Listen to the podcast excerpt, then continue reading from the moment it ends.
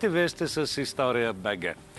В самата среда на 15-то столетие, през 1453 година, се случва немислимото. Пада градът. Превземането на Константинопол има изключително е, важни последици както от съдбата на европейския континент, така и нашия регион, на Балканите. Е, днес ще дискутираме за отношенията на Венецианската република с е, Ромейската и Османската империя, отношения, които, впрочем, в голяма степен засягат и нашите земи. Нека сега да ви представя и нашите гости. Това са доцент доктор Снежана Ракова от Югозападен университет Неофит Терилски. Добър вечер. Здравейте, благодаря Проф... за идеята за и за поканата. Удоволствие. Професор Александър Николов от Софийски университет Свети Климент Охридски. Добър вечер. Добър вечер. И доцент доктор Никола Дилгеров, също от Софийски университет. Добър, Добър вечер. вечер. А, разбира се, ако не успеете да ни гледате сега, а, може да ни гледате винаги на запис, може да ни следите и във Фейсбук страницата ни, където очакваме, впрочем, с нетърпение вашите въпроси и вашата активност. А, може да гледате в последствие, което предаване си решите и на страницата на а, БНТ, а може и да ни слушате в Spotify или в нашия подкаст. Ами, аз ви предлагам да започнем най-напред да въведем така малко исторически нашите зрители и с вас ще започна доцент Дилгеров. Да кажем няколко думи за самия град Венеция, за Сиренисимата, още преди да стане Сиренисима. Да, Венеция не винаги е била толкова мощна и влиятелна република, как, каквато е в късното средновековие.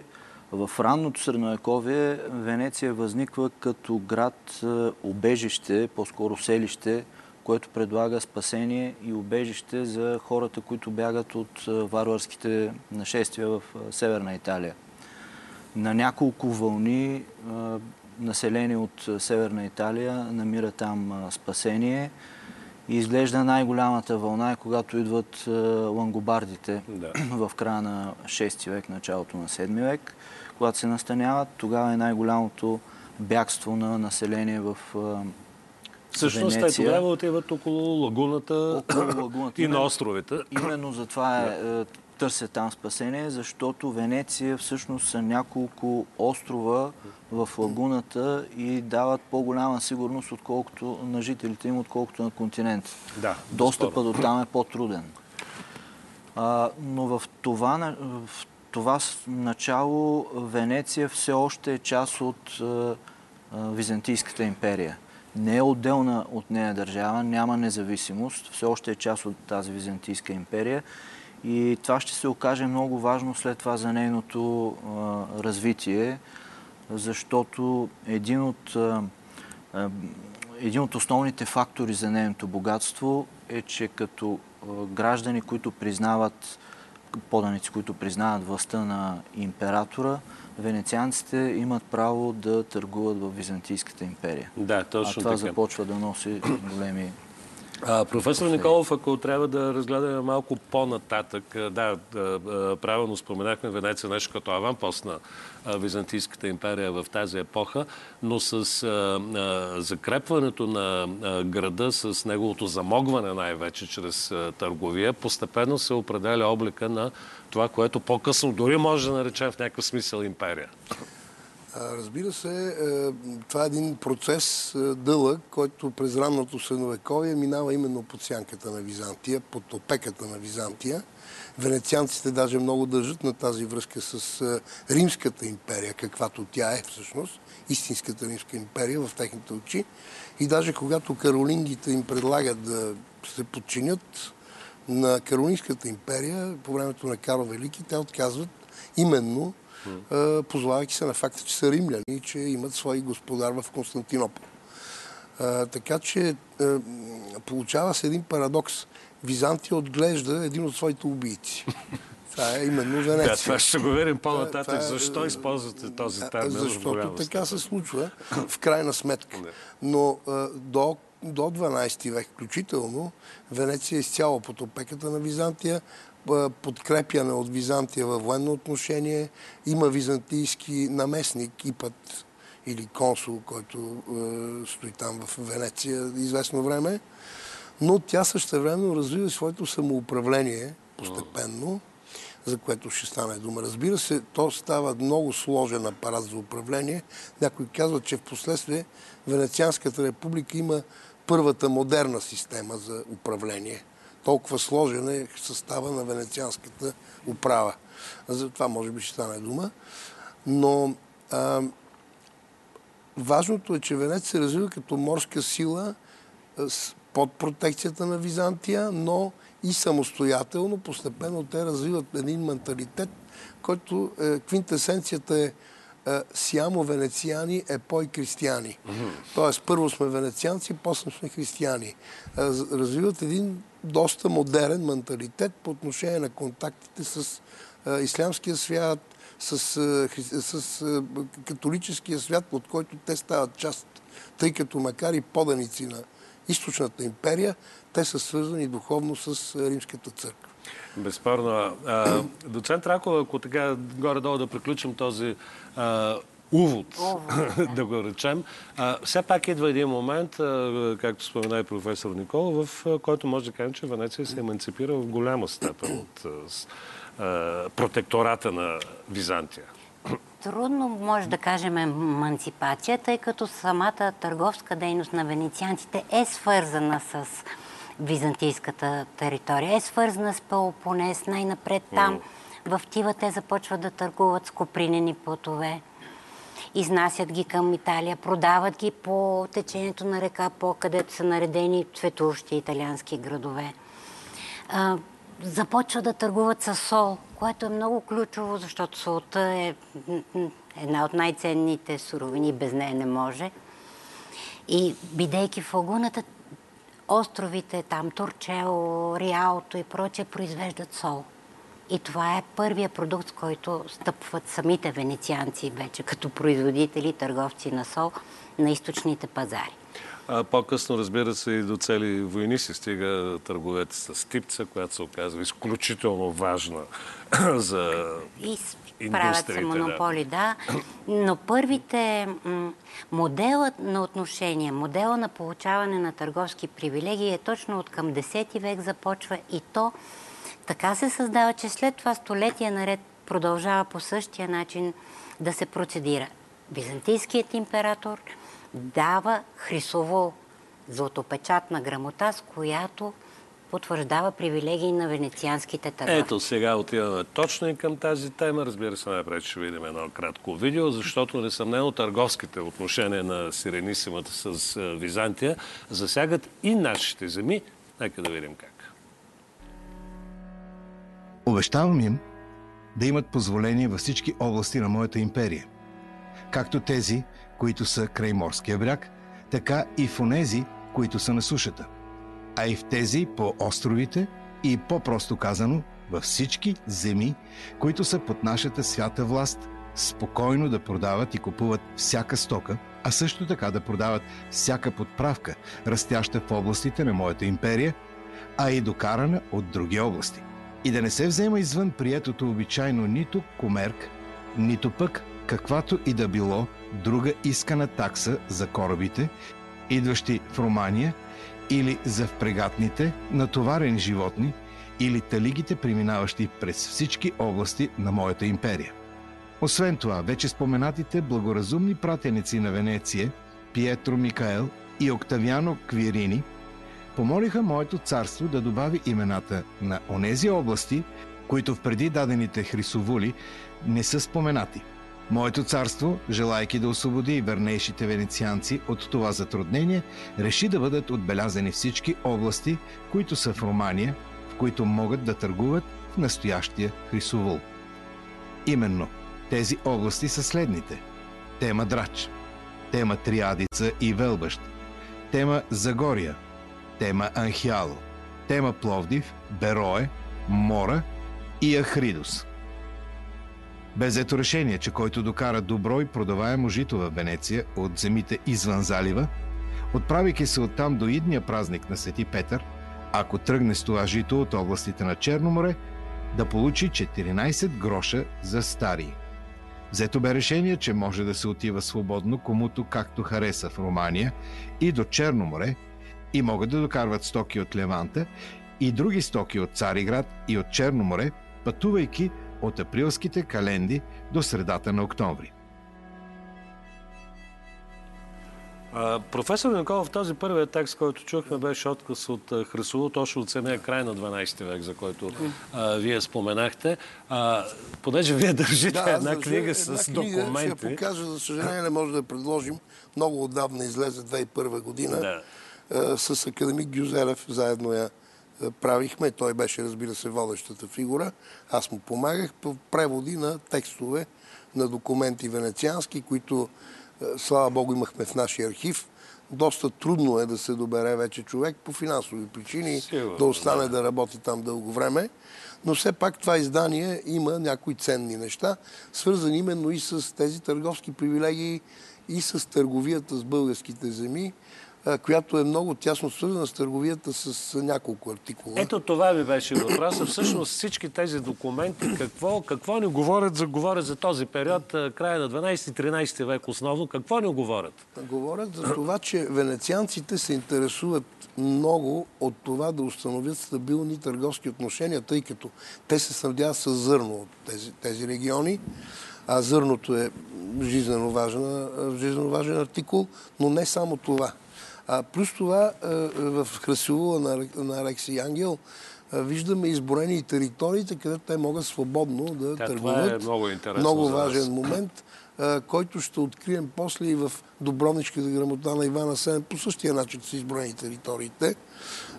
И в договори по-късни на българските царе се споменават някои територии, но не чак толкова изброени подробно. Така, ще ми се да навлезем и в, тъй като вече сме в 13 век, несъмнено един от най-големите фактори тогава е новообразуваната Латинска империя, което става с голямото съучастие, бихме казали, направо с плътното участие на Венецианската република, която откланя първоначалния замисъл към Египет, към Константинопол и всички знаем какво се случва.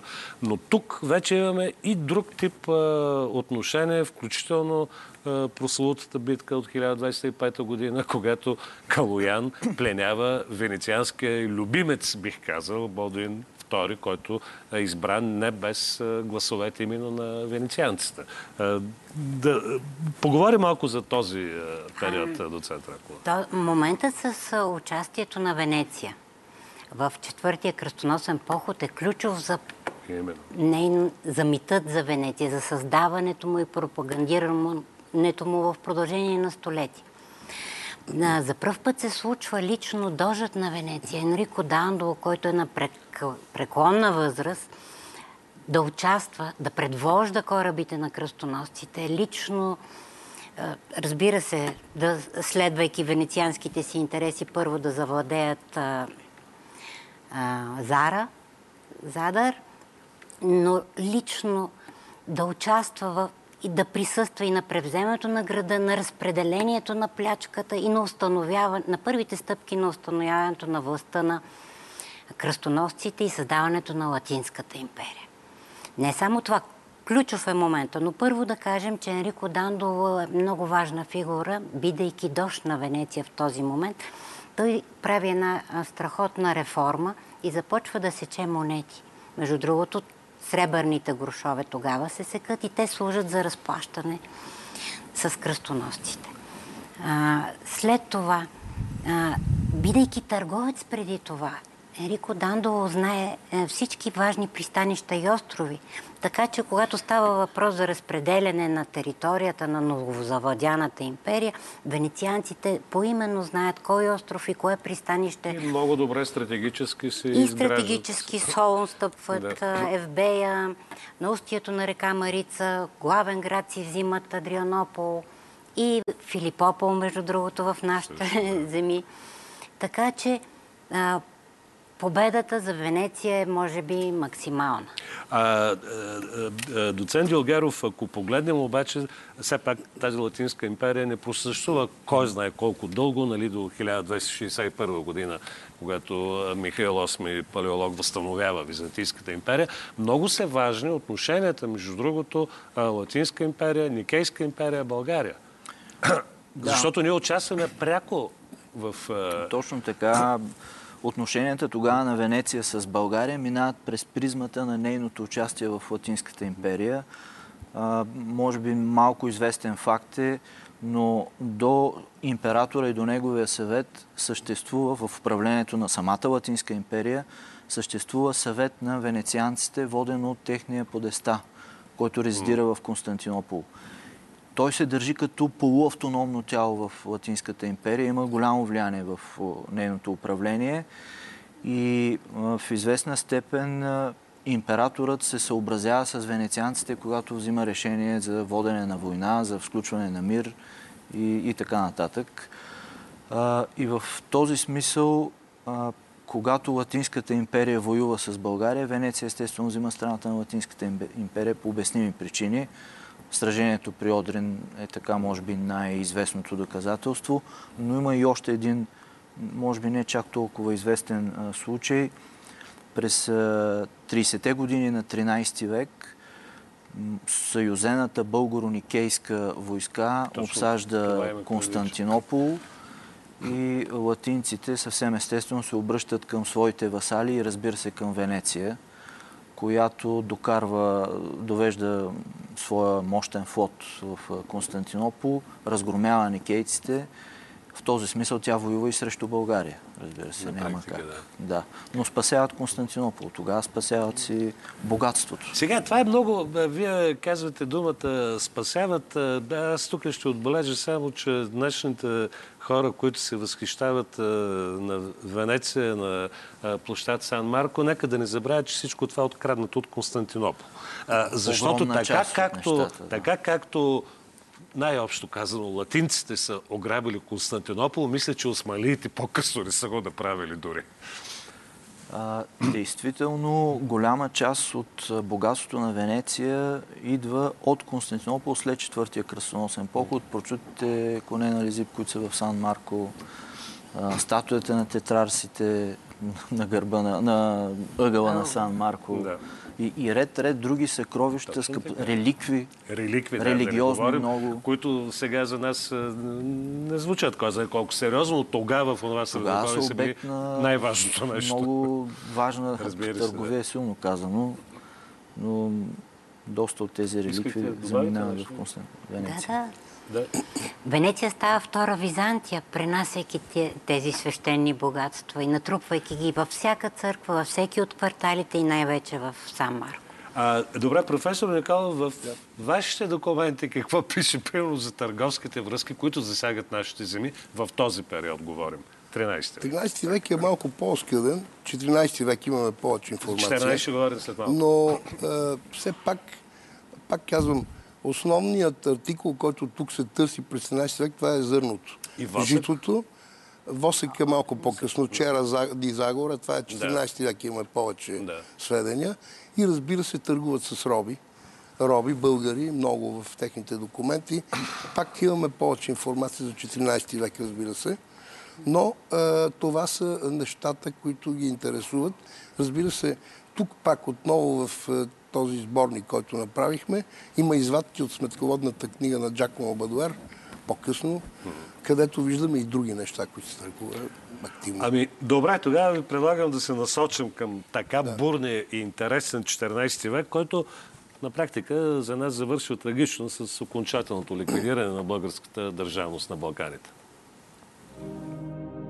На третия ден заявявам аз, генуезецът Мартино де Монако, че ведно с моите наследници давам, продавам, а също и прехвърлям на теб, Филиппо Капело, жител на Кандия, и на твоите наследници една моя рубиня на име Булгара от български род, както това е обичайно с пълна сила и власт, и да се препредава и така нататък.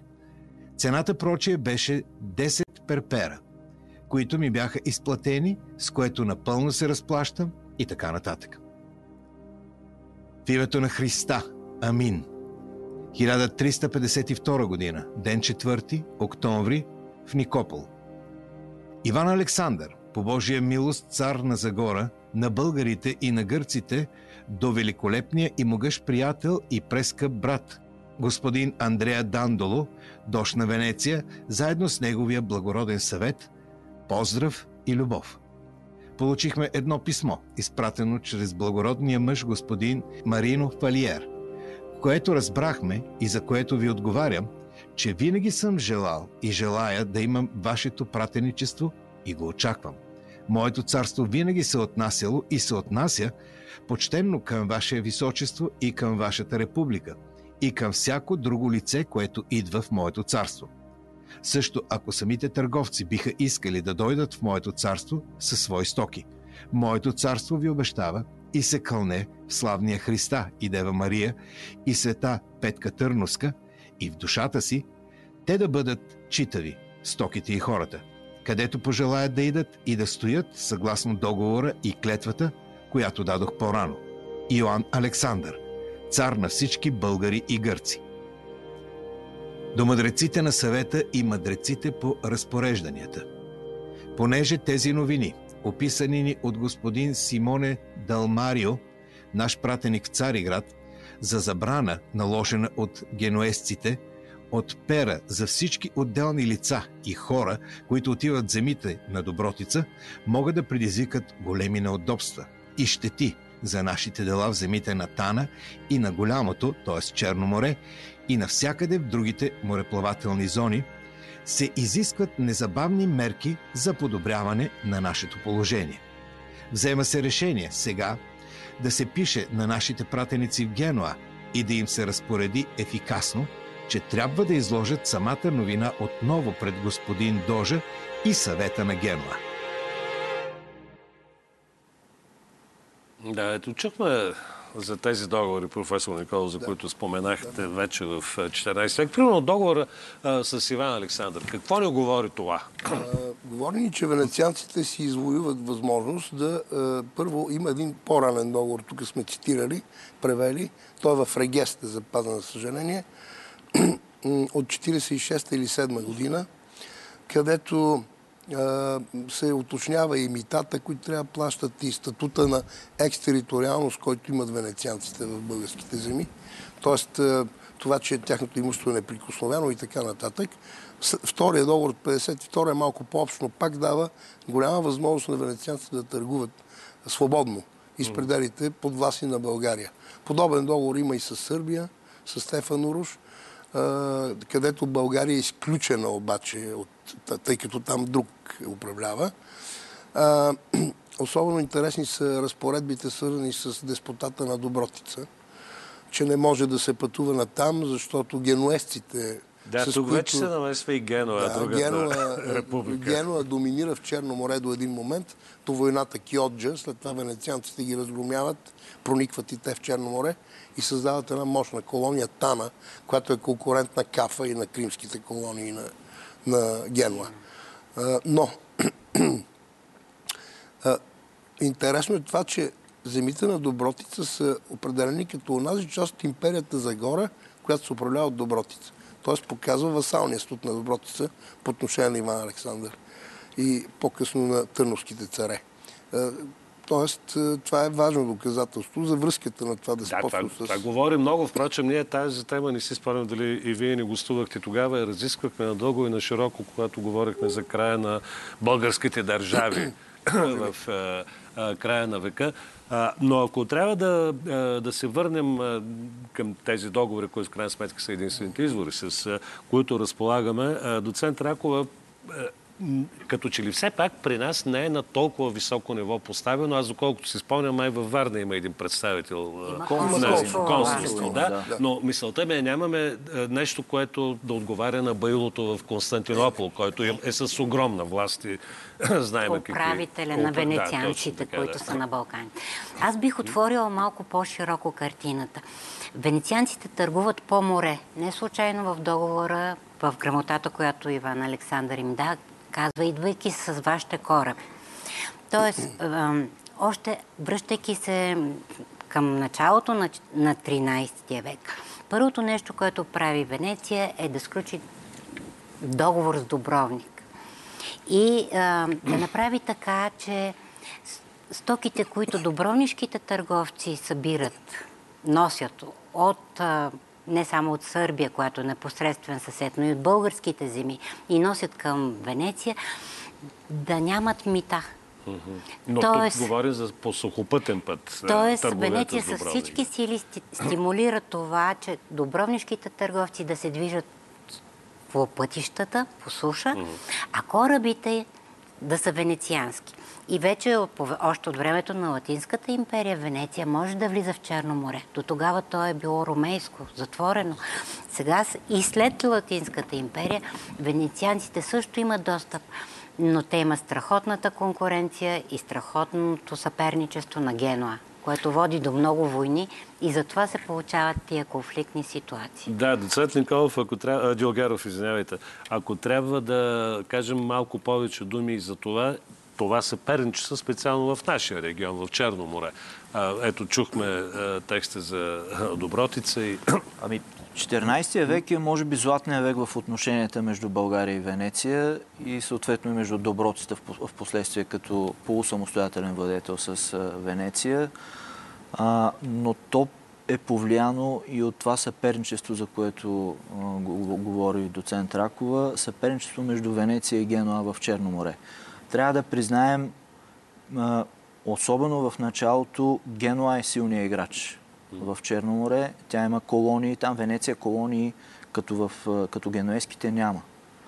Има търговски представителства, а пък генуесците държат гарнизони в Северното Черноморие и са по-добре представени през 14 век, специално в Черноморието. Сега всичко това идва, разбира се, и от политиката на императора в Константинопол, който накрая обира всички пасиви.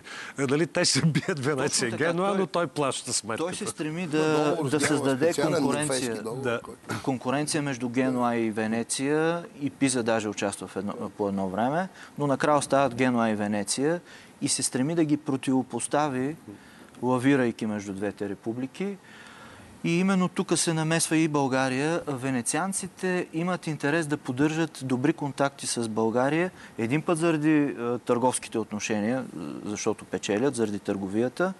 И втори път е, с идеята евентуално, евентуално да ги използват като съюзници, както се изслучва на няколко пъти през 14 век, в борбата им основно срещу Генуа. Имаме е, сигурно свидетелство, че Добротица воюва на страната на Венеция в края на 70-те години в битката при Босфора. Т.е. български галери участват рамо до рамо с венецианските срещу Генуа.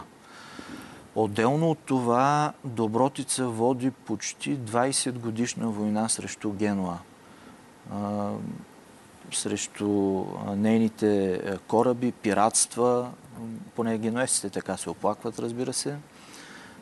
И тази война приключва чак 80-те години, 1387 при неговия син Иванко, който подписва тогава търговски договор, подобен договор с Генуа.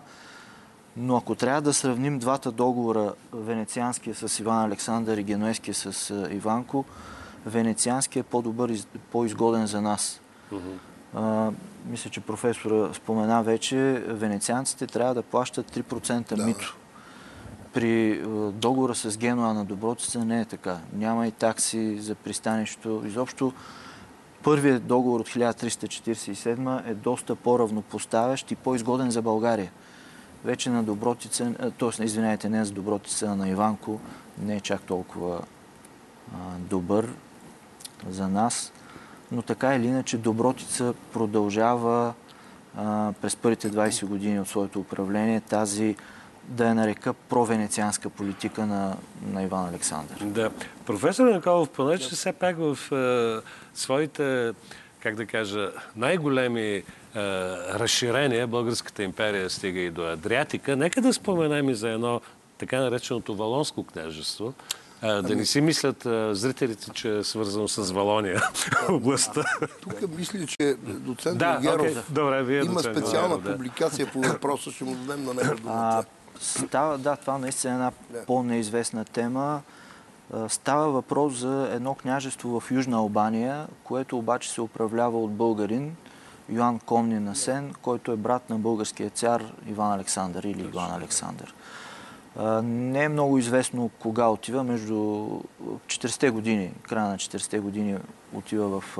По това време Албания е част от Сърбия в държавата на Стефан Душан и там е изпратен като управител на Валона. Това е днешния албански град Флора в Южна Албания. Да. Постепенно този човек успява да добие така сравнително, да го наречем полусамостоятелно управление в Валон, но все пак под опеката на Стефан Душан. И той също, като управител на този, защото е пристанищен град, има връзки с Венеция, между другото много подобни с тези, които Иван Александър има в... Ама, то е логично, да се казва Венеция от същото време. Почти по същото време, да. Първоначално венецианците се оплакват, че той е ограбил един от техните кораби, т.е. конфискувал е стока и искат обещетение. Той отказва да я плати и я плаща Стефан Душан, царя на Сърбия я праща, да. Я плаща 1120 перпера, не е малка сумата. и от източници, от преговарящия от сръбска страна, знаем, че Стефан Душан много се е ядосал на Йоан Комнина Сен, но не е могъл нищо да направи срещу него, защото сестрата на Йоан Комнина Сен е жена на сръбския владетел. Тоест, благодарение на нейно застъпничество, Ян Комнина Сен се а, успява да, а, така, да да бъде в комфортна ситуация в Южна Албания. И след смъртта на Стефан Душан прави Йоан се нещо, което е характерно за по-малките владетели на Балканите по отношение на Венеция. Добива венецианско гражданство. Защо? Защото то му дава а, понякога финансови а, дивиденти, винаги юридическа помощ, да. почти винаги политическа помощ и често пъти, ако е по-важен човека, и военна. И Това така е и става. Имаме един да. интересен документ тук е за един протовестяр и Манол от, от Цариград, роден от Константинопол, който живеел в Несебър и се представял за венецианец. И венецианците издават Баила в е, Цариград. Издава специална разпоредба и каза, този човек не е венецианец. Ако иска, нека се пише грък или българин, но венецианец не, защото именно по, се ползва от тези привилегии. Да. Се представя човека за венецианец всякъде. Така че този статут е много важен. Добре, професор Николов, да засегнем все пак малко, тъй като а, вече осмалиите буквално са стъпили на континента. А, каква е ролята на Венеция, която така или иначе се отразява и по-нататъчните ни съдби?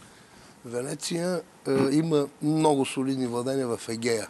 Гръбнака на нейната империя е там. Само достатъчно си, разбира се, и в Адриатика. Там, в Адриатика, тя е царицата на Адриатика, то е ясно. Голфа, Голфо или Голфо залива, Венецианския да. залив.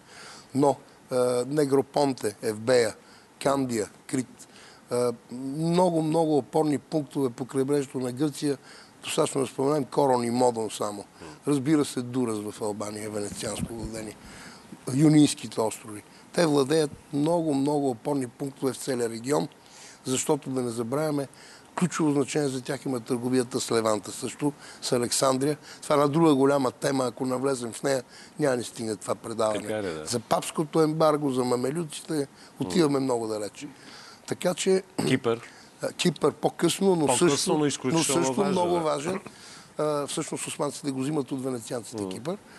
Така че османската заплаха, първо заплахата е не само от османците, първото на 14 век има едни турски морски емирати, които са от селджукски генезис, Ментеша, Айдън и така нататък, които започват да стават заплаха за венецианската доминация в Егея.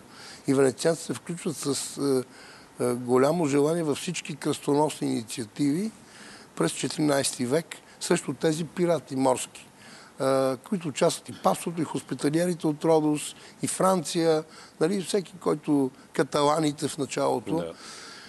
Така че те от самото начало заемат твърда антиосманска позиция, доколкото разбира се една гъвкава република като Венеция, която също е империя, може да бъде твърда. Ето това ще да попитаме доцент Рако, защото като четем някой от, за някои от договорите им, виждаме, че те водят доста двойствена политика. Едновременно с Османската империя и с Византийската империя. Това е термин. И не, а, абсолютно паралелно и дори в една и съща година Венеция е в състояние да сключи споразумение променя. 1390, края на 14 век.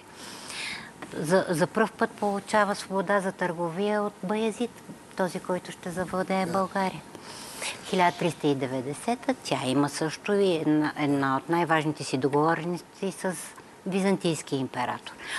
Тоест, получава се така, че едно и също венецианско пратеничество получава инструкции. Първо да отиде до Константинопол, да посети двореца на императора, да говори с него, след което да отиде в Адрианопол, където от 1361 година османците вече имат европейската си столица. Днес го Одрин. Днешния Одрин. А, днес го наричаме това дипломатическа совалка. Те в това отношение доста са изпреварили времето си, защото ако погледнем съвременната дипломация, това, което Байлото прави в Константинопол, например, е точно това на практика. Не, нямат никакви иллюзии и сентименти. Да, Там абсолютно. няма грешка. Нали? Е, вие го казахте. Венеция най-напред, после другото. после На думи се подкрепя всяка инициатива. Било на папството, на унгарския двор, а, срещу османците. Обаче следва след това забавене в а, движението на галерите. Винаги не на време пристигат на всяка молба на византийския император да се помогне при обсадите на Константинопол и вече към 15 век, ако преминеме. Винаги се получава едно забавене, но пък регулярно вървят а, договорите за търговски привилегии и свободи с османци. Да, защото си в конкуренция с Генуа непрекъснато до един момент. Да. И трябва да надцакват и генуестите по отношение на новите господари на региона. Може би интересна че... е връзката към един регион, в който всички имат интереси. Това е Северна Добруджа. Там се получава нещо като свободна търговска зона. Да, в делтата да, на Дуна. Да. Там имаме генуезските колонии Кили или. Да. Там имаме м- татарските търговци, българите и венецианците. Това е една контактна зона, в която всичките монети могат да се открият, включително и монголските, включително и български, и сръбски. Но, но, но пак е, искам да напомня, че след войната Киоджа, където те печелят така наречената война Киоджа, те създават мощна колония в Тана. Тана започва да конкурира кримските колонии на генуестите. Е, не е от този ранг като Кафа, но пак е много важен път, тъй като там още функционира това разклонение на Великия Купринен път. През, през степите. И не само, да не забравяме, че оттам донесоха и чумата. Също. Има го това. Генуезски кораби бяха, но можеха да бъдат и венециански. Така е, да. Така е. Ами, ние вече навлизаме в 15-то столетие което е твърде напрегнато и много интересно на събитие. Само да спомена, че след разгрома на Бейзит през 1402 година, битката край Ангора, днешна Анкара, когато самия Байзит изпада в плен и година по-късно умира, а може би го убиват, никой не знае. Османската империя изпада в един така доста особен период на междувластие, на междуособни войни помежду си, се бият претендентите, така да се каже. Но всичко това приключва с шеметния възход на Мехмед II, завоевателя и падането на Константинопол.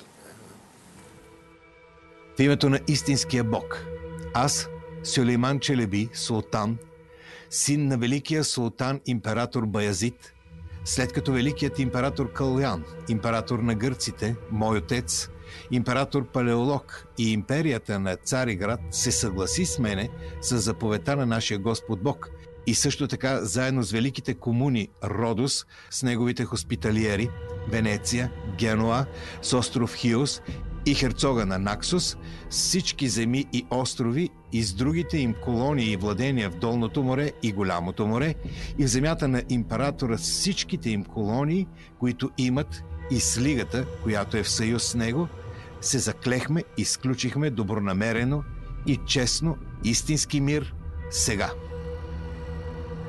Известяваме на вас, достопощенни отче, че след изпращането на това наше писмо, именно на 22-я ден от същия месец юни, достопочтеният господин кардинал, вице-канцлер и легат в името на Исуса Христа отпътува с последната си галера, та да я подбуди да замине за проливите, заедно с други седем папски галери, въоръжени тук и с 8 други наши галери и фусти, които са в открито море.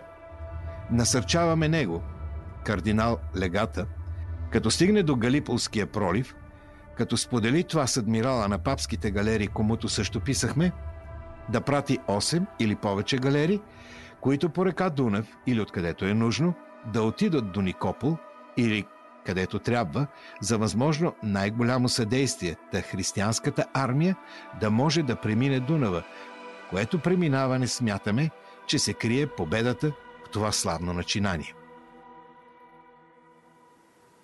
А, професор Николов, нека сега пак да се върнем мъничко по-назад. А, имам предвид 1396 година.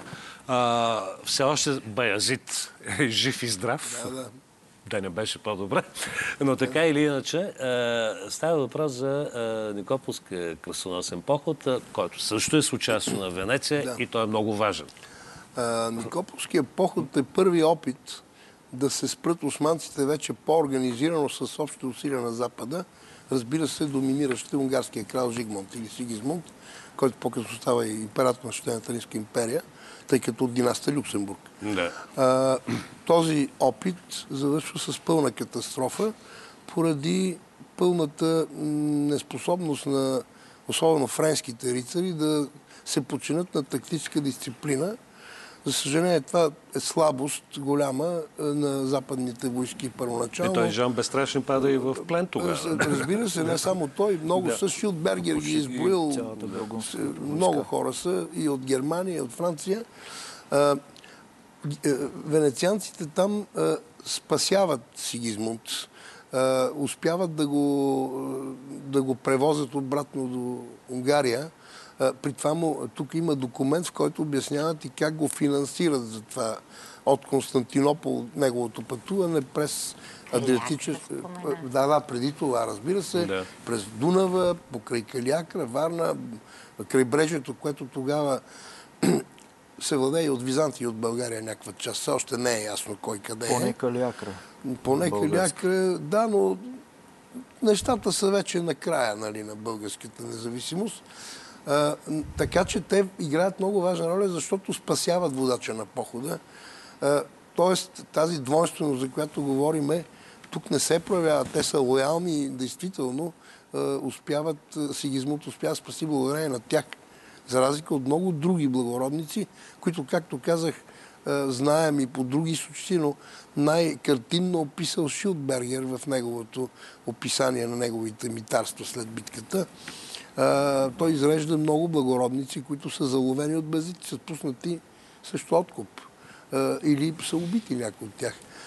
така че Венеция тогава, тя играе с османците, но всъщност Венеция, за разлика от генуестите, поне на мен така ми струва, е доста по-твърда в антиосманската ния. Там, където може, тя се противопоставя на османците разбира се, използва всички възможности и си запази търговските позиции.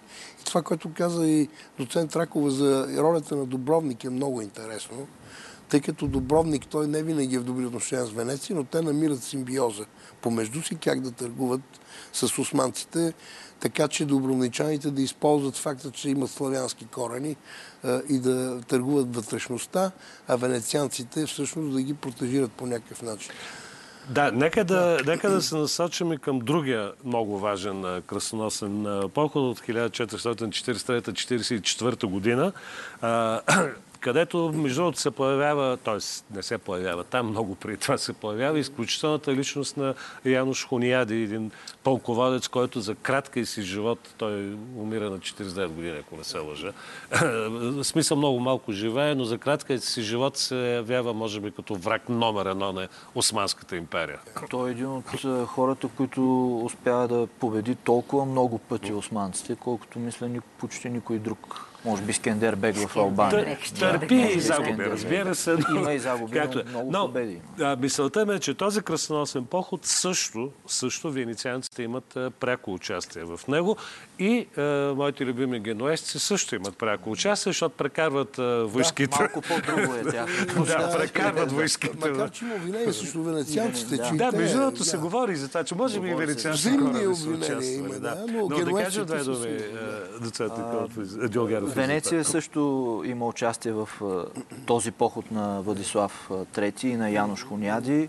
основната роля тогава на Венеция е нейните кораби да бъдат част от една обща обединена християнска флота, заедно с бургунски и папски кораби, която да блокира проливите, Дарданелите и Босфора, първоначално само Дарданелите, в последствие и Босфора, и да не позволи на османската армия, която, чиято по-голяма част е съсредоточена в Мал Азия, да премине в Европа и да се противопостави на войските на, на кръстоносци. това е във втората фаза. Това, е това вече втория фаза, поход, да, 44-та година. Да. А, между другото да споменем, че първият поход 43-та година стига до София, което София освободена, да, Златица, да, точно така. Да. И общо взето успешен поход. Успешен поход, да.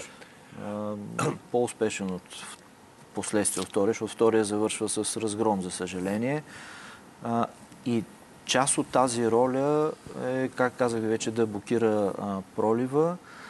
Има и обаче още едно друго венецианско участие, което остава някакси малко в страни, тъй като част от а, други папските функционери фактически са венецианци. Самия да. папа е венецианец да, тогава, Евгений IV. Затова казвам, че те са много твърди. Те са по-твърди, да. действително. За съжаление, християнската флота не успява да блокира проливите. Както каза професора, взаимни обвинения между генуесци и венецианци за това, кой е превозил а, не, войската са, на... но те пускат случаи венецианци. Естествено, да. Между другото, за важността... За по една перпера превозват да. на войник, превозват цялата войска. А, да споменем и а, доцент Ракова, че а, тук имаме във връзка с този поход, имаме едно много важно а, събитие.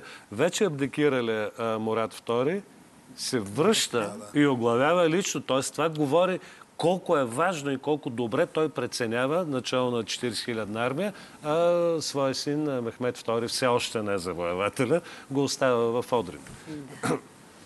Е, поражението е приварна и е трагично. Иначе имало е, как да кажа, е, последната ли надежда, това общо взето. Християнството, да. Имало е радост, надявали как... са се, искали са да, да подкрепят. Венеция тогава започва дълготрайните си контакти с унгарския крал, с сина на Янош Хоняди, Матияш Корвин. Да. Също. Но има още един поход кръстоносен. 20 години по-късно. Така, 1464 когато папа Пи втори тръгва. не се, той не, не се организира.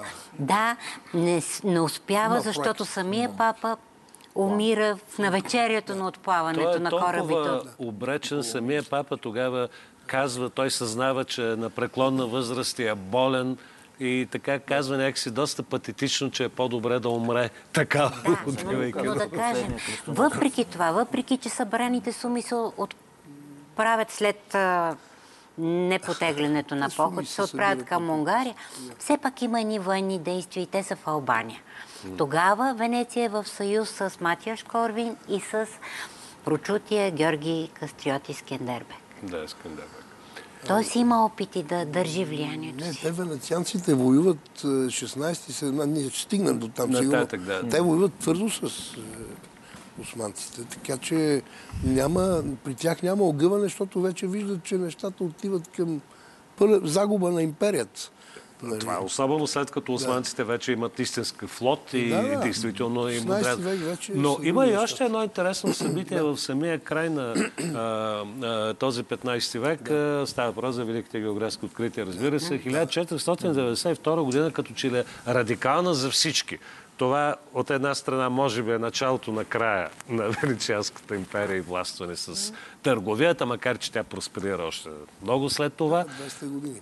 Да, и а, да не забравяме, а, че а, Османската империя получава един неочакван бонус в лицето на еврейското население, което е прогонено от Испания и се установява масово в Константинопол. Да, това са хора с сериозни търговски и именно това има преди, да. Факт. Затова го наричам неочакван бонус за султана преди това са гонени и връщани непрекъснато да. от различни европейски страни, тъй като като си изгонят банкерите и финансистите, няма кой да дава кредити на краля и ги връщат обратно. В случая, нали, те отиват в Османската империя и допринасят за повишаване на благосостоянието на особено на някои градове, като Солон, като, като Одрин, като Цариград, разбира се, Смирна, да. нали, големи колонии.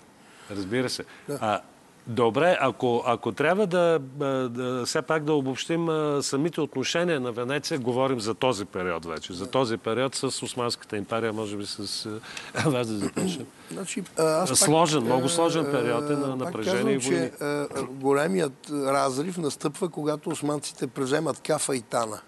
1465 година унищожавайки Говорим Кафа, за Крим. За Крим. Това е генуеската колония. Да. Тя е превзета и с това е сложен край на генуеската изобщо морска мощ.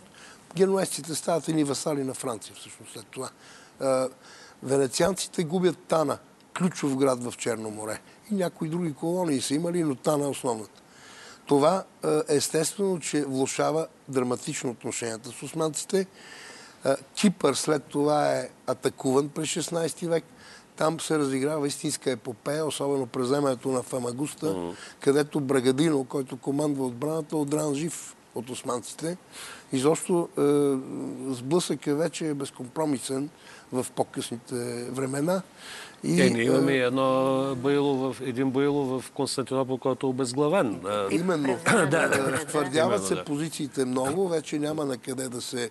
От това се възползва Добровник, който запазва много а, такава политика на Добровник. Всъщност късмета османското нашествие, за да се превърне Добровник в това, което е през 15, 16, 17 да. век.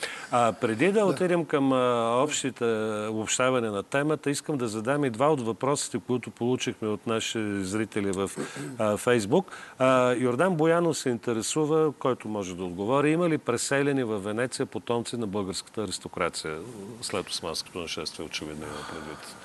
Още по време на османското настъпление започва една усилена миграция на балкански аристократи, предимно а, кул... интелектуалци, примерно кардинал Висарион си за нас. Конкретно за българи не, но с да, той се интересува гърци. български аристократи. По-скоро български да аристократи в венециански владения, не ага, в самата... Да. Не може и да има в самата Венеция, но аз знам острови, ако... на остров Корф. На остров да. Корф има на остров Кефалония. Българи. българи. Да. Може би са български происход но даже професор Данова издаде дневника, хрониката да, на хрониката на да. фамилията Българи. А, има, има, има българи в колонии венециански, да. които се преселват. Да, т.е. има по някакъв начин. Калин Софиев, може ли да кажете нещо повече за ролята и участието на венецианците при падането на Константинопол?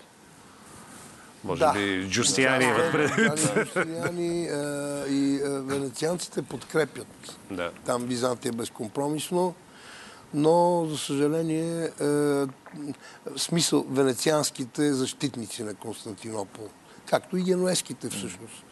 Но е, самата Венеция, Генуа, изобщо Западът не подпомага достатъчно Константинопол. Не е достатъчно активен. Не е достатъчно активен, смятат, че се размине, защото Константинопол изглежда наистина превзимаем.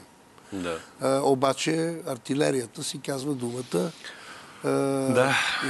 Дебелата Берта, и там един унгарец има. Един унгарец има. Орбан се казва унгарец. Майстор Орбан. Да. Нали, пробива. Венецианският контингент, който защитава Константинопол, се бие храбро до, до последно. Да, да, да, така И Павелото безглавен. И то, до някъде заради това. Генуестите пак успяват да си измъкнат пера, играят двойствена роля, голямата колония генуеска но и това не ги спасява по-късно и те за Добре. А, доцент Ракова, на вас пая часа да започнем обобщението на темата Венеция и България в този обширен период. А... С две думи. Твърде кратко, само ако може, може. да кажа, че османските султани следват тази дълговечна традиция, като всеки нов стъпва, стъпващ на престол, потвърждава привилегиите на венецианците. И тези 150 години от установяването на османците на Балканите и в Константинопол са златния период за Венеция. Тогава, макар че тя отстъпва позиции, макар че воюва страшно много пъти, пет пъти да, воюва, да. пет големи войни има с османците, въпреки това тя продължава да бъде водещата в а, търговията с Балканите. Чак след а, и средата да... на 16 век ще отстъпи място. И да не забравяме и Добровник, който по някакъв начин е свързан, е свързан с, с, с Венеция. И в нейната об... да. Професор Николов. Значи, Венеция е, е кръвно заинтересована от доминацията си на Балканите, като търговска доминация имам предвид, и в Егейския регион особено, тъй като там се намира основната част от нейната империя. Отношенията с България не са толкова интензивни, колкото да кажем с Египет или с Леванта или с Гърция, но все пак са достатъчно интензивни. И както виждам, има и договори с българските владетели, които регламентират статута на венецианците в българските земи. И разбира се, аз споменах за книгата на Бадуер, виждаме, че там търговията е интензивна и през 15 век с крайбрежно, което тогава е византийски ръце, но достигат и до София венецианците, да, контактите им. А... Търгуват да, с плодове, с вашето изречение, едно изречение. Ще прозвучи малко клиширано, няма вечни приятели, има вечни интереси. България и Венеция минават именно през тази призма да. на добросъседски отношения, добротърговски по-скоро, войни. Като цяло 14 век е може би най-доброто време и когато Варна, консула, консулството е открито във Варна, пристанището, където най-много търгува, с което най-много търгува Венеция. Да. Ами, благодаря много за това участие. Надявам се, че беше много интересно за нашите зрители, които не трябва да забравят, че когато днес се наслаждават на прекрасната Венеция, там има най-малко от Константинопол. Благодаря ви, че бяхте с История БГ. Останете с програмата на Българската национална телевизия.